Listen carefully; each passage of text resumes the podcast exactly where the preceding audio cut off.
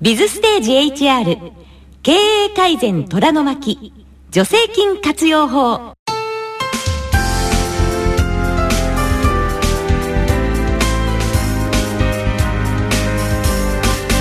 日々ビジネスの場で活躍されているあなたに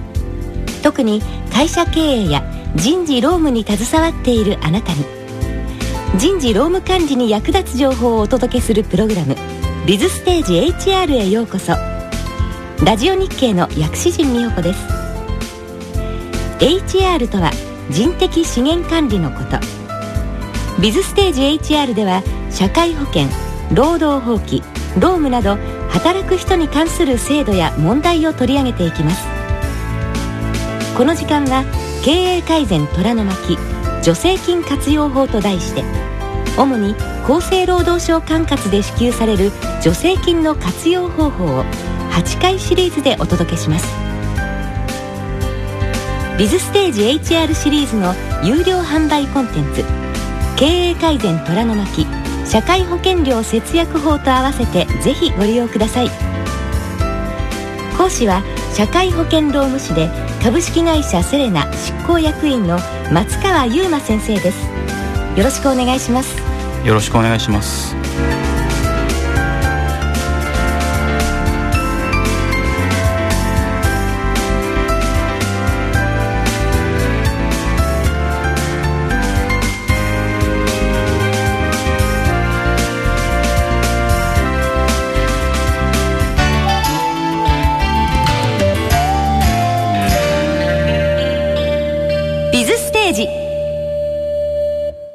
松川優馬です。ラジオ日経の薬師陣美穂子です。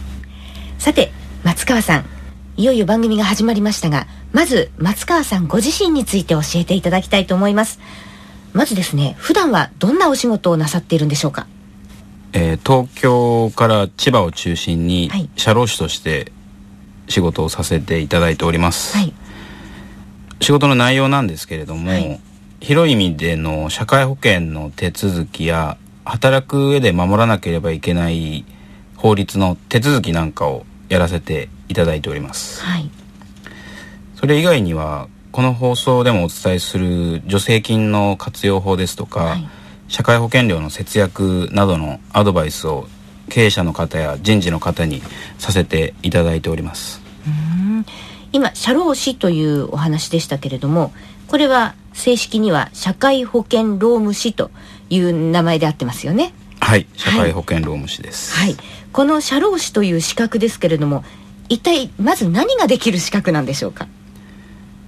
えーこの資格は厚生労働省の国家資格になるんですけれども、この資格を持っているとですね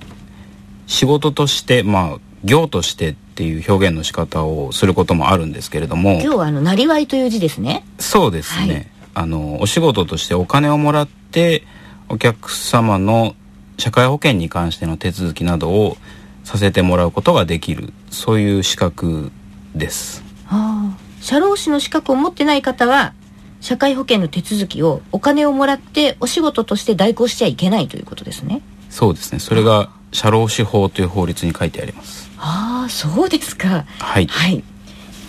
でこの社労士という方はあのアドバイザーとか企業経営コンサルタントみたいな形でお仕事をされている方もいらっしゃいますよね。そうですね。あの手続きなど、まあ、その書類を作成する業務もあるんですけれども、はい。現在はその会社のコンサルタントとしていろいろなアドバイスをしているような社労士の方もたくさんいらっしゃいます、そういう中で、まあ、松川さんも企業の経営者の方にいろいろとアドバイスをなさったり、まあ、コンサルティングをなさったりということを行ってらっしゃるというお話でしたけれどもはい。今日からこの番組をおお送りしていくにあたって松川さんご自身がリスナーの皆さんにこういうことをお伝えしたいんだというポイントはどこにあるんでしょうか？はい。あの私が普段お仕事をしている中ではい。感じることなんですけれども例えばその助成金という国が作っている制度を必要な人に必要な情報が届いていないっていうことが日頃感じることが多いので、まあ、そもそも知らないっていう方もいらっしゃいますし、はい、えー、知っていたとしてもその使い方がわからないですとか手続きの仕方がわからない。例えば手続きの期間を過ぎてしまったなどそういうことによってきちんと正しく使えるはずの助成金を使えてない会社の方がたくさんいらっしゃるのでぜひ国が作っている素晴らしい制度を正しく使っていただきたいなと思いましてこの企画をしました。はい。ルールをきちんと守って正しくその上で上手に使っていただければということですよね。そうですね。はい。わかりました。それでは今回どんなお話をしていただけますか、えー、今回は1回目ということで、はい、助成金とはというところからお話ししたいと思います。はい。助成金という言葉が先ほどから何回か出てきていますがまずこの助成金という言葉聞いていらっしゃる方男性女性の女性のように聞こえるかもしれませんが違いますよね。助けるにまあ、成就する成功するの「生」という字にお金と書いて助成金、はい、この番組で取り上げるこの助成金というのはそもそもどんなものなんでしょうか？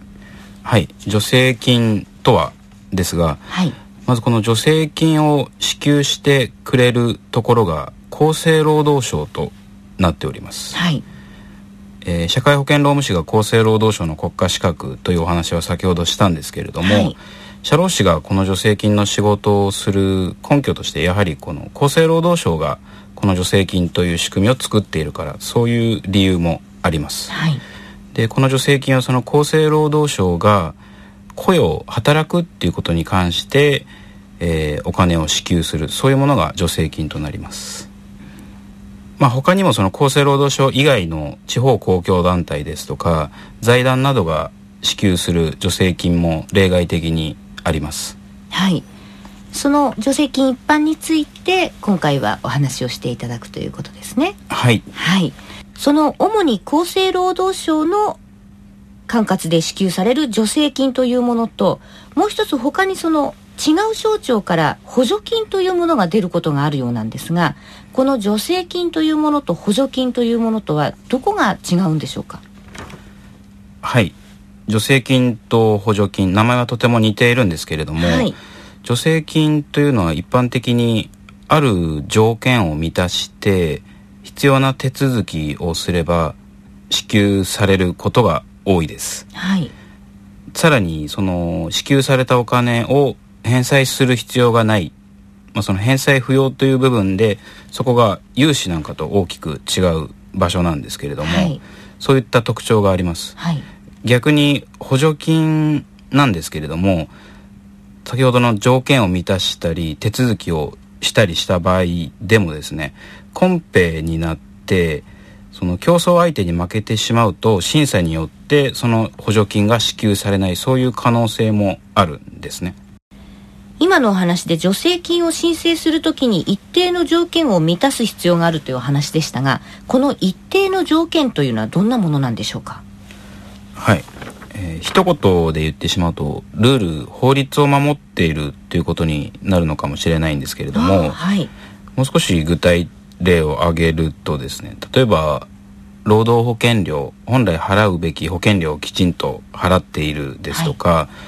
会社都合の解雇を行っていることがないということですとか他には例えば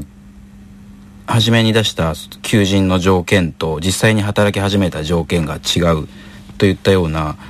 本来守会社として守るべきルールをきちんと守れていないような会社ですとなかなかこの条件を満たすのは難しいかもしれないですね。はい、まあ、細かいそれぞれの助成金の条件は一つ一つ異なる場合が多いのでこの放送で徐々に説明していきたいと思います。はい。まあ、基本的にはそのまあ法律を中心とするルールをきちんと守っている会社であることがまず最低条件であるということですね。はい。でこの助成金というのはこれ一種類ということではなくていくつか種類があるものなんですね。はい。助成金の特徴の一つでもあるんですけれども、はい、助成金は厚生労働省が守りたい対象を守るために頻繁に新しいものを作ったり逆に必要のなくなった助成金を廃止したりしていっていますので、はい、種類がたくさんあります。そうですか。ではこれからこの番組の中でいろいろと教えてくださいさて今回は1回目ということで助成金っていうのはどういうものなのかということについてお話しいただきました。松川さん次回はどうなりますか？はい。次回からは3回にわたって人を雇い入れる際の助成金というテーマでお話しします。はいよろしくお願いします。よろしくお願いします。なお今回お届けした助成金の情報ですが制度改正などにより受給条件が変わったり支給が打ち切られるケースもございます申請を検討するにあたっては必ず事前にお近くのハローワークや普段お付き合いのある社会保険労務士などにご相談ください。松川先生ありがとうございました。ありがとうございました。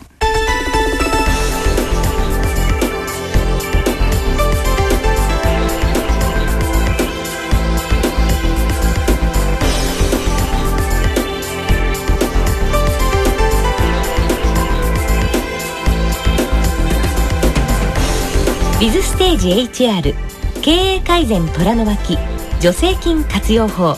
いかがでしたでしょうか？ビズステージ HR ではこの他にも有料版をご用意しています。社会保険の仕組みを知り節約できるところは節約するためのアイデアをご紹介する経営改善虎の巻社会保険料節約法のパート1パート2をそれぞれ2100円でダウンロード販売中。パソコンで聞くタイプやデジタルプレイヤーにダウンロードして手軽に聞ける有料ポッドキャストタイプなどをご用意しました。また CD2 枚組は5250円で発売中です。詳しい購入方法はぜひビズステージの番組サイトでご確認ください。またビズステージでは働く皆様を応援する有料販売コンテンツ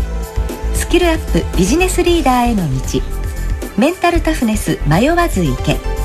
リーダーの条件迷わず行け。それでも今会社を辞めますかを好評発売中です。詳しい購入方法はぜひビズステージの番組サイトでご確認ください。番組サイトには検索サイトからラジオ日経の後に一文字分スペースを空けてビズステージと打ち込んで検索してください。ビズステージのビズはアルファベットで BIZ ステージはカタカナです。ラジオ日経スペースビズステージで検索です。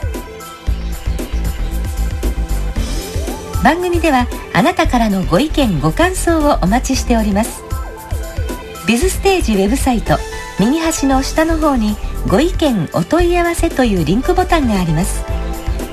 また携帯電話からは公式サイトラジオ日経モバイルにアクセスしてください。サイトの愛称ラジモで検索できます。おはがきの方は郵便番号107-8373ラジオ日経ビズステージ宛てにお願いします。ご意見ご感想楽しみにお待ちしています。それでは今回のステージはここまでです。ビズステージ HR 経営改善虎の巻。助成金活用法お相手は松川優馬とラジオ日経の薬師陣美代子でした。